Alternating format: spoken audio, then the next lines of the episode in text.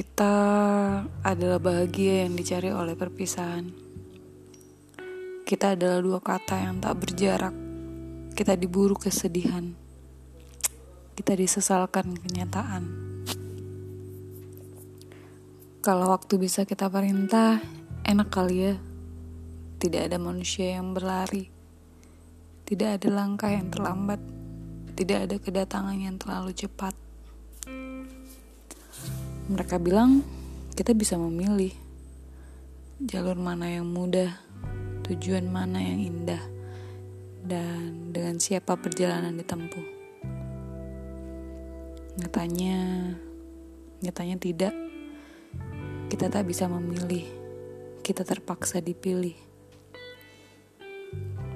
Pertemuan kita adalah kutukan. Kalimat sapamu adalah kesalahan dan kita tak seharusnya lagi disuarakan.